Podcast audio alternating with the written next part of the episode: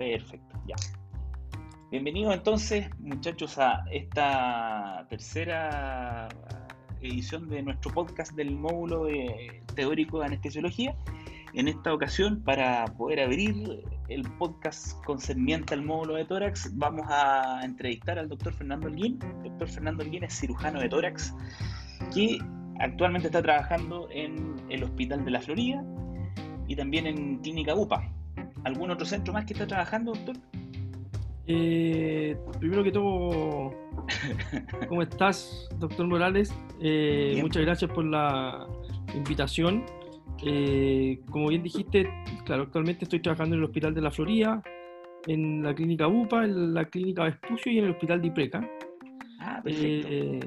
sí, en general, bueno, como vamos a ir conversando, hay que distribuir un poco el, trabajo porque no hay, no, no se centraliza mucho en un solo centro. Así que en todas esas partes tenemos que estar para poder hacer un N importante. Me imagino, pues muy importante. Mira, eh, Fernando, la idea de esta entrevista principalmente es poder eh, pedirte que nos compartas tu visión como especialista de la cirugía torácica principalmente nos oriente, eh, uno, saber cuál es la realidad de la cirugía de tórax en Chile específicamente, con cuántos especialistas aproximadamente se cuenta y si esta especialidad se realiza en todas partes, o sea, vale decir, yo como anestesiólogo que me estoy formando, me voy a ver enfrentado a algún caso de cirugía torácica, si yo me voy a, regiones, por ejemplo, esa es una duda.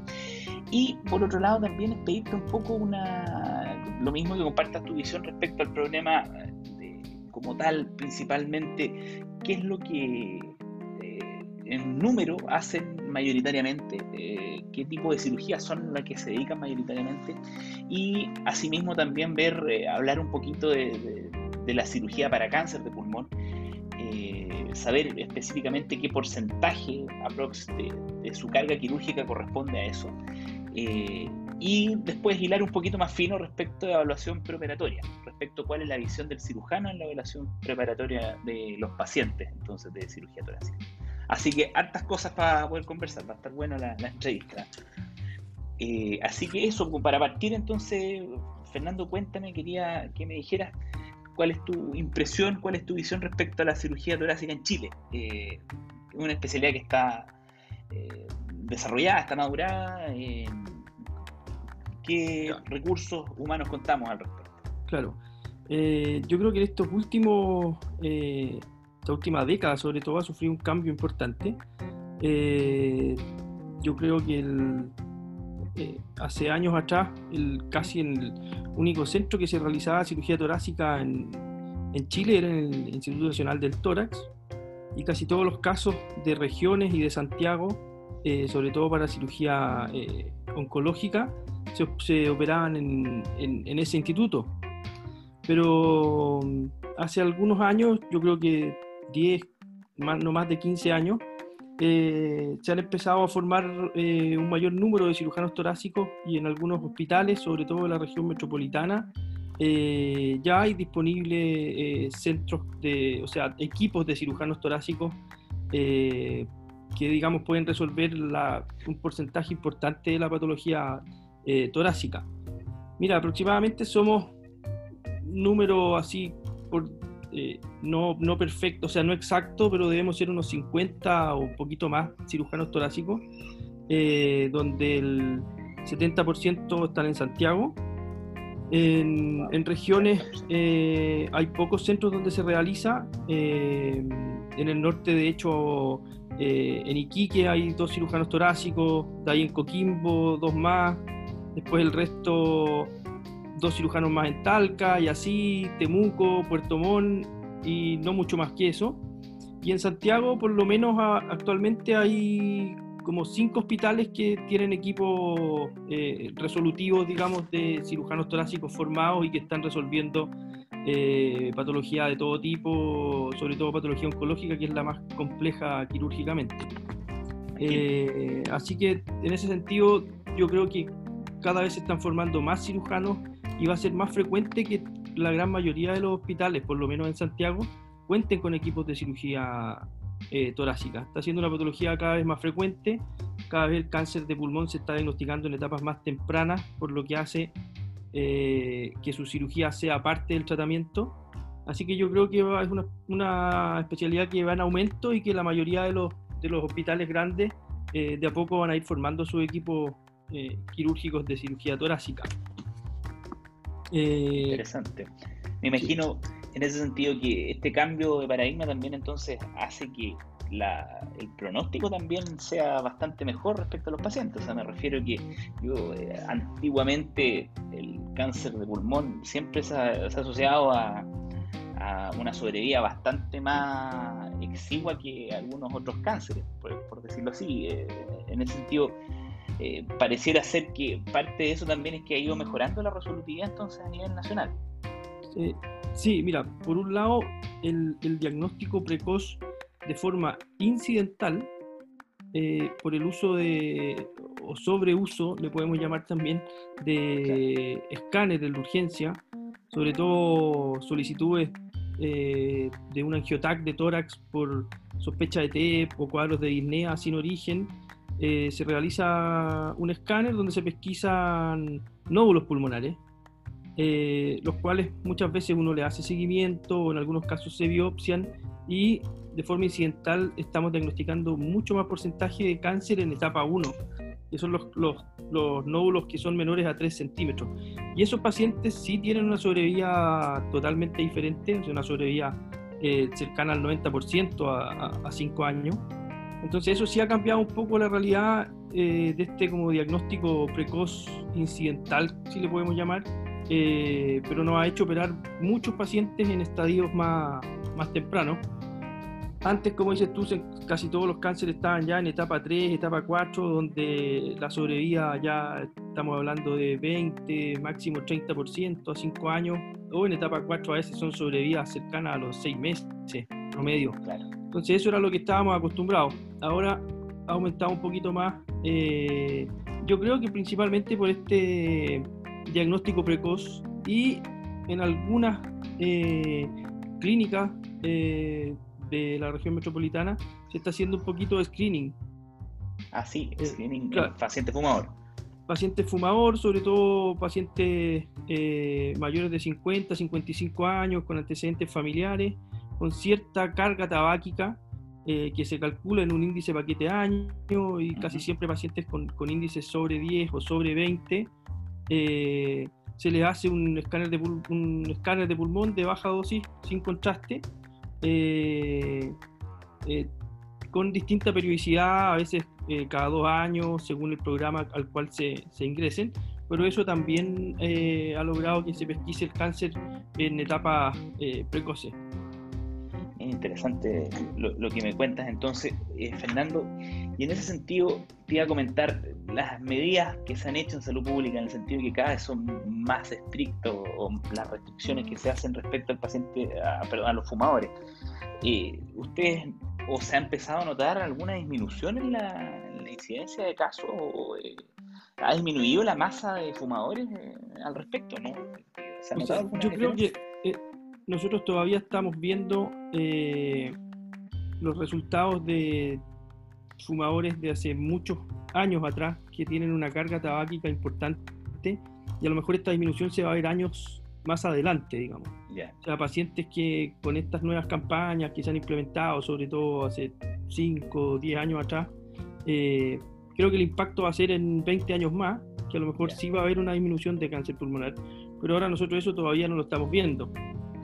Sí, muchos pacientes que eh, diagnosticamos el cáncer pulmonar ya tienen suspendido el hábito tabáquico hace años atrás. O sea, yo creo que hay un poquito más de conciencia y de suspensión de hábito tabáquico.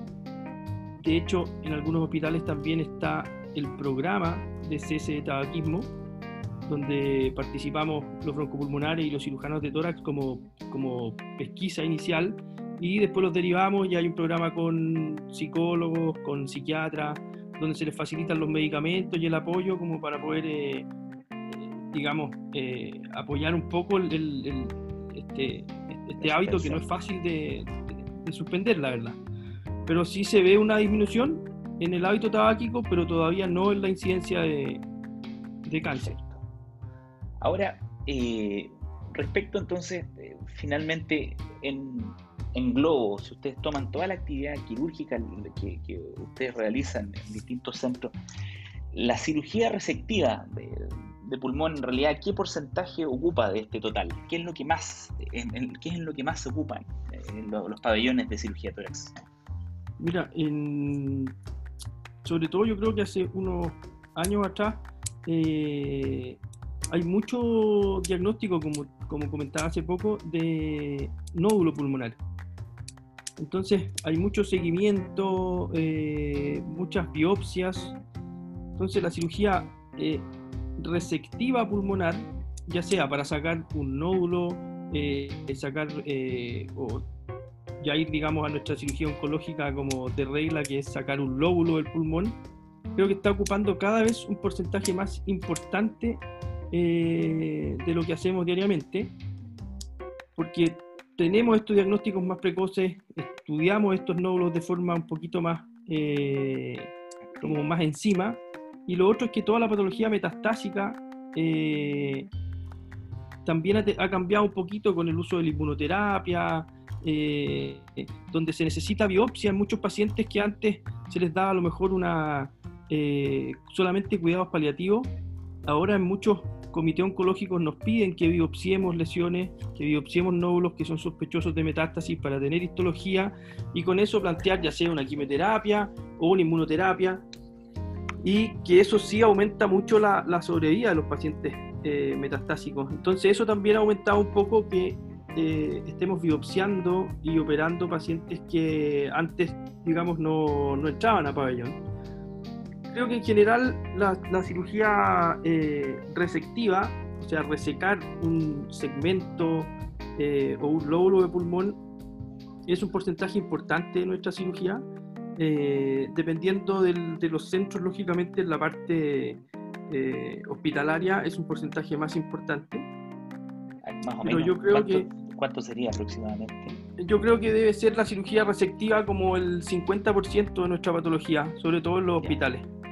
Ah, eh, el resto, que a lo mejor no, es conocido para todos, nosotros también operamos eh, mucho, mucha patología pleural, ya sea sobre todo derrames pleurales, donde tomamos una, biopsia de la pleura eh, o infecciones de la pleura también, que tenemos que lavar la cavidad, decorticar el pulmón, etcétera. Y además operamos patología de, de pared torácica, fracturas costales, eh, o deformidades costales que no son tan frecuentes, pero dependiendo del centro donde uno está, también ocupan eh, un porcentaje eh, no tan despreciable.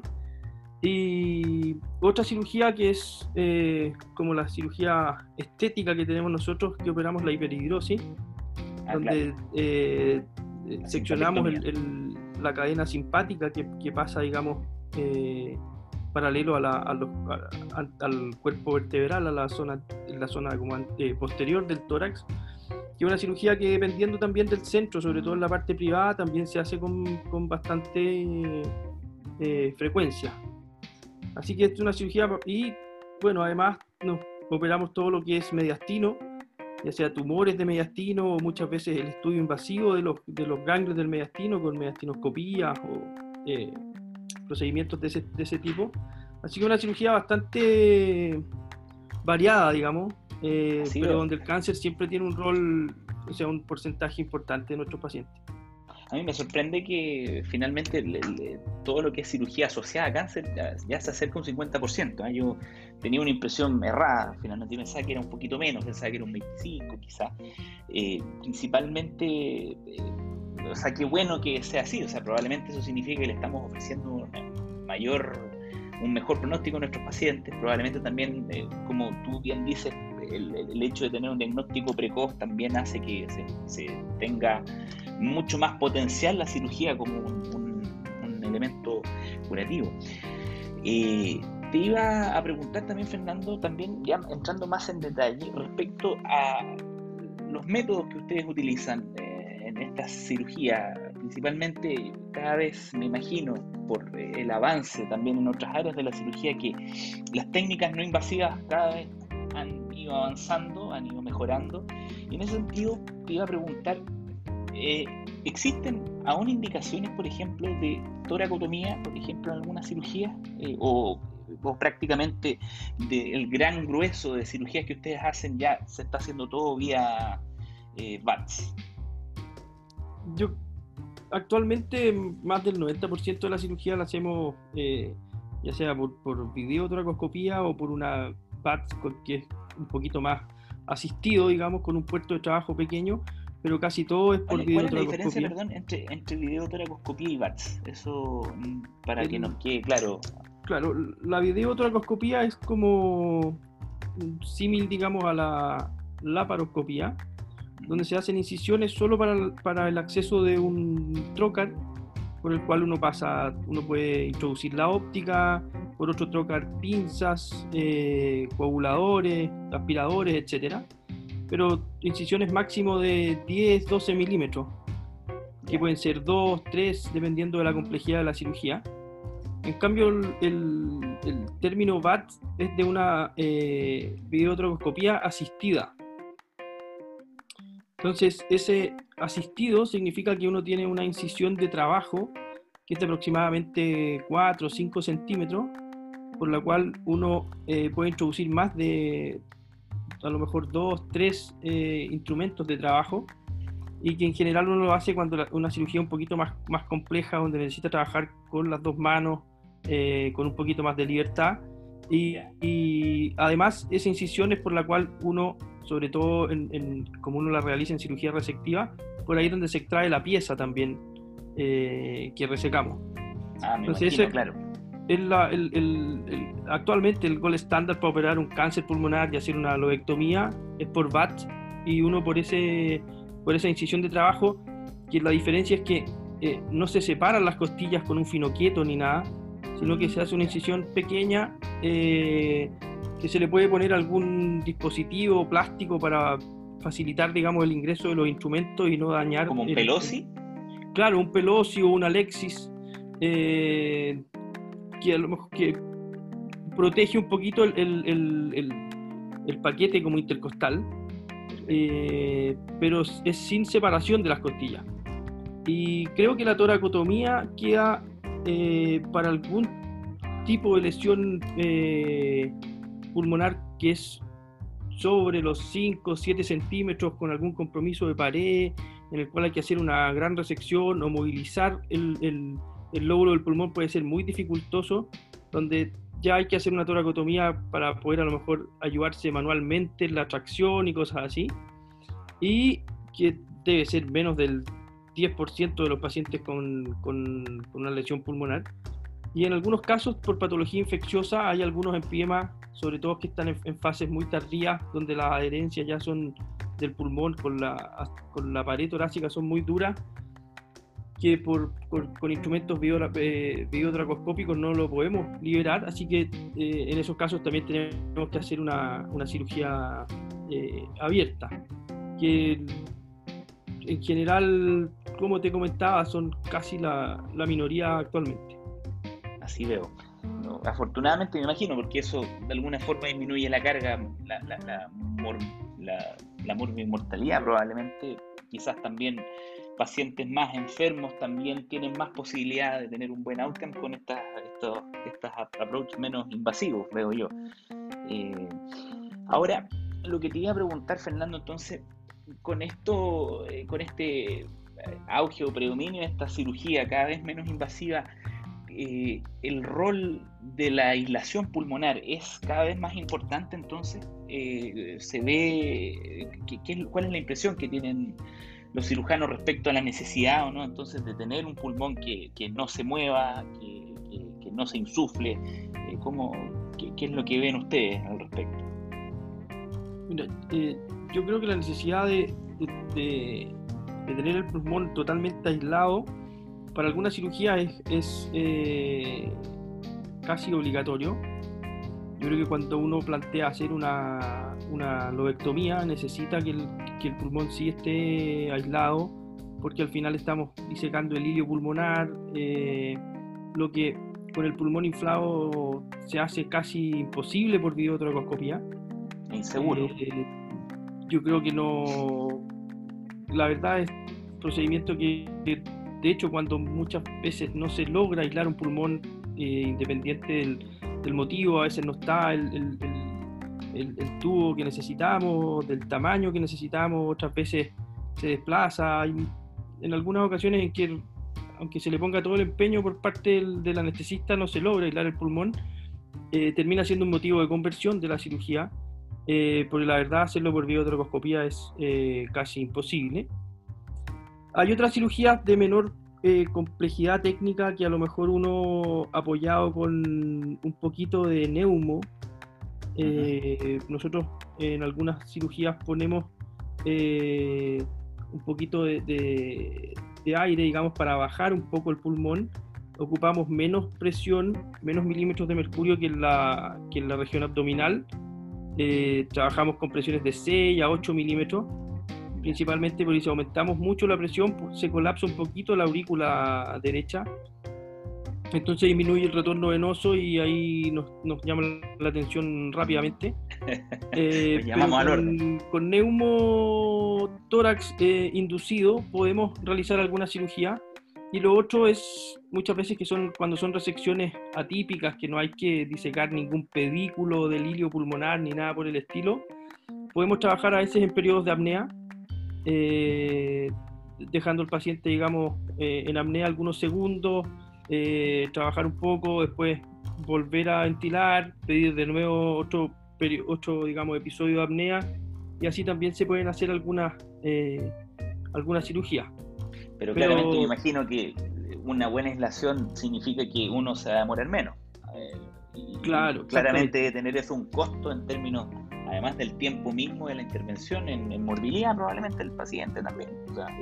Sí, cada vez que uno opera con, el pulmón eh, sin, una, sin aislar, eh, uno pasa a llevar un poquito más el pulmón, eh, lo puede traumatizar un poco más al tomarlo más inflado, al movilizarlo con, con, más peso, con, más volumen.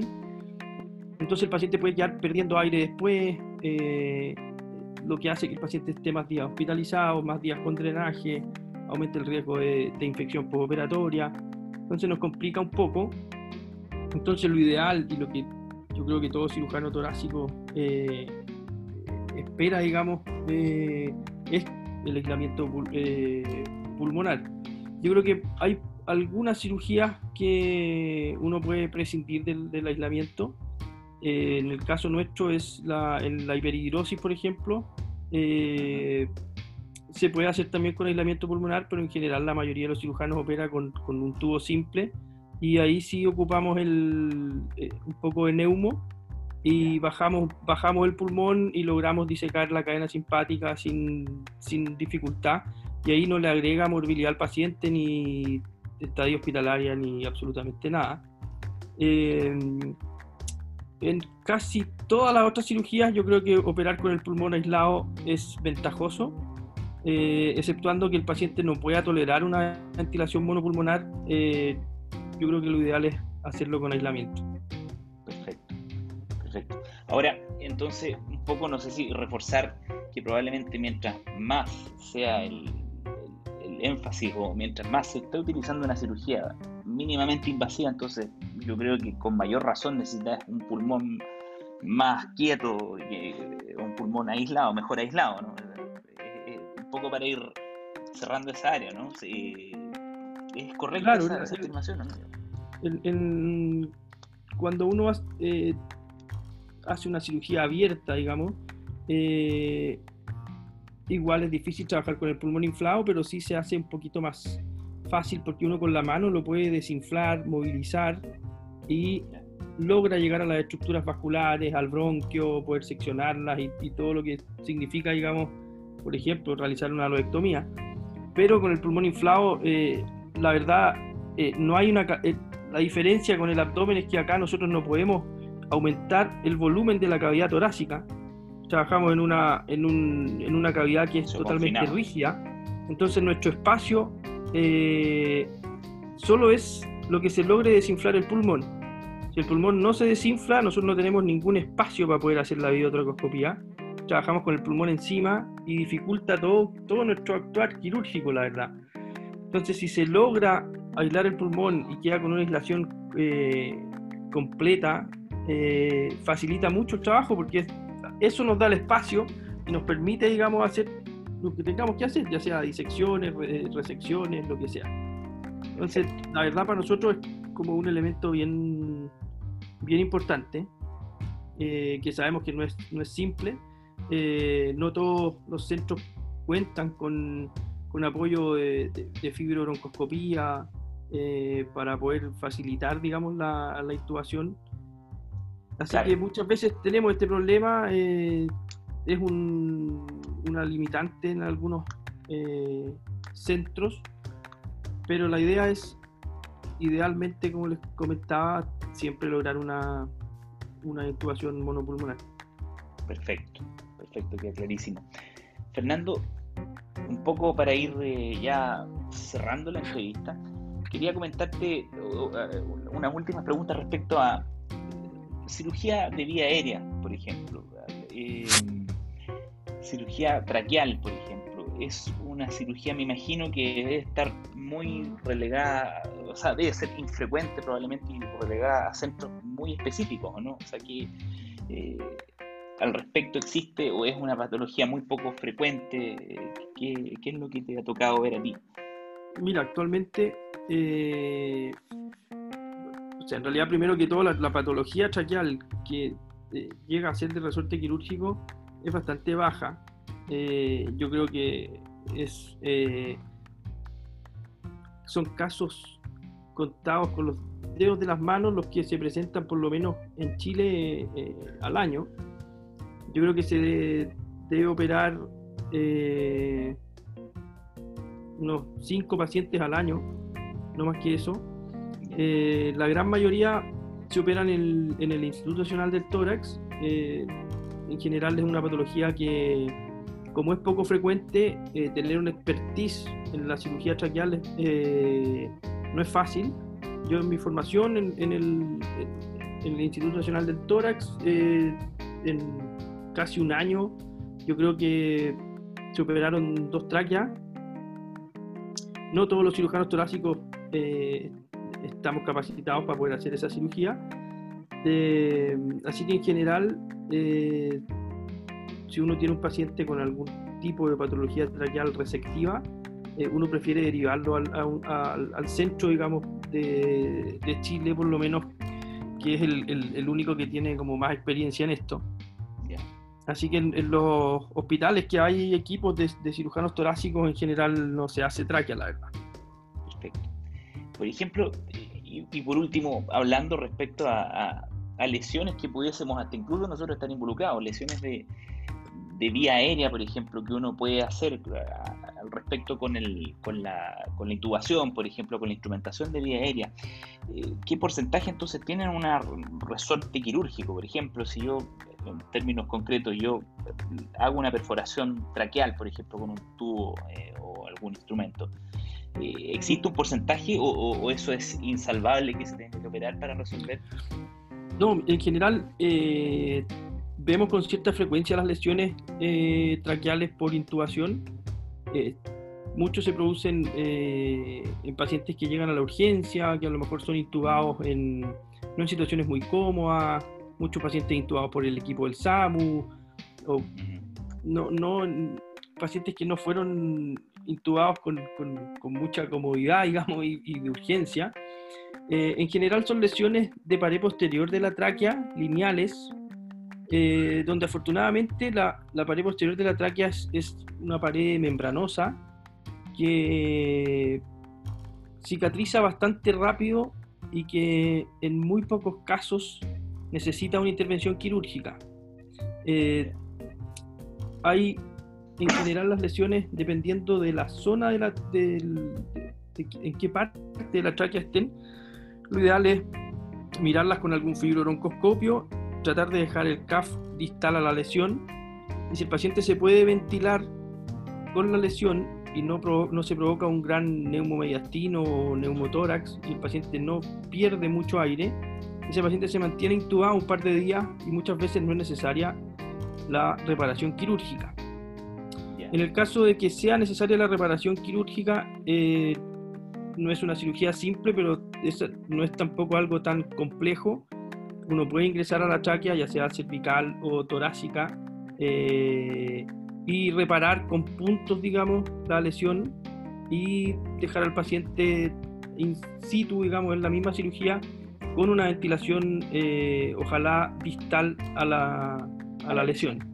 Y eso, esa cirugía sí la mayoría de los cirujanos yo creo que nos ha tocado ver y la podemos realizar, pero ya la cirugía como oncológica de tráquea, donde hay que resecar 5 o 6 centímetros de tráquea y hacer eh, eh, una anastomosis, de, eso yo creo que tiene un poquito más de complejidad que hay que dejársela yo creo a los, a los que tienen más, eh, más experiencia en el tema.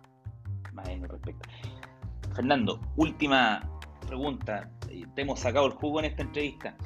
Eh, de, un paciente que tú vas a, estás evaluando para una cirugía resectiva, eh, estás pensando en hacer una lobectomía, ¿qué exámenes tú pides de regla?